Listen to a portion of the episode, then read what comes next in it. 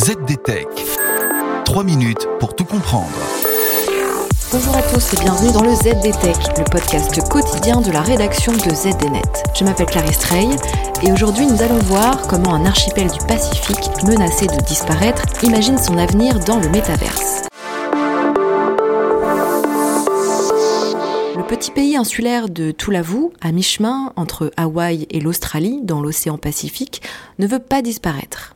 Menacé par la montée des eaux, l'archipel de Tuvalu compte sur le métaverse pour ne pas finir comme l'Atlantide. Les dangers d'une submersion marine partielle sont particulièrement importants pour les pays insulaires du Pacifique, qui sont déjà confrontés à des inondations, des tsunamis et des cyclones dangereux. Alors que la COP27 vient de se terminer, le gouvernement de Tuvalu ne voit qu'une issue possible aux perspectives sombres des climatologues, devenir la première nation numérique du monde.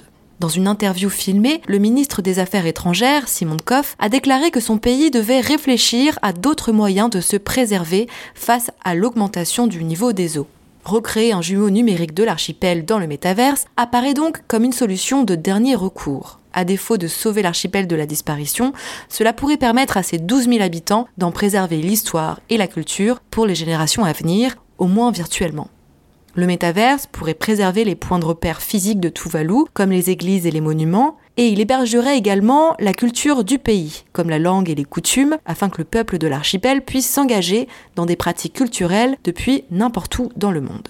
Si le recours au métaverse est bien le scénario du pire, l'inaction à l'échelle mondiale a forcé Tuvalu à envisager de faire du métaverse sa nouvelle maison.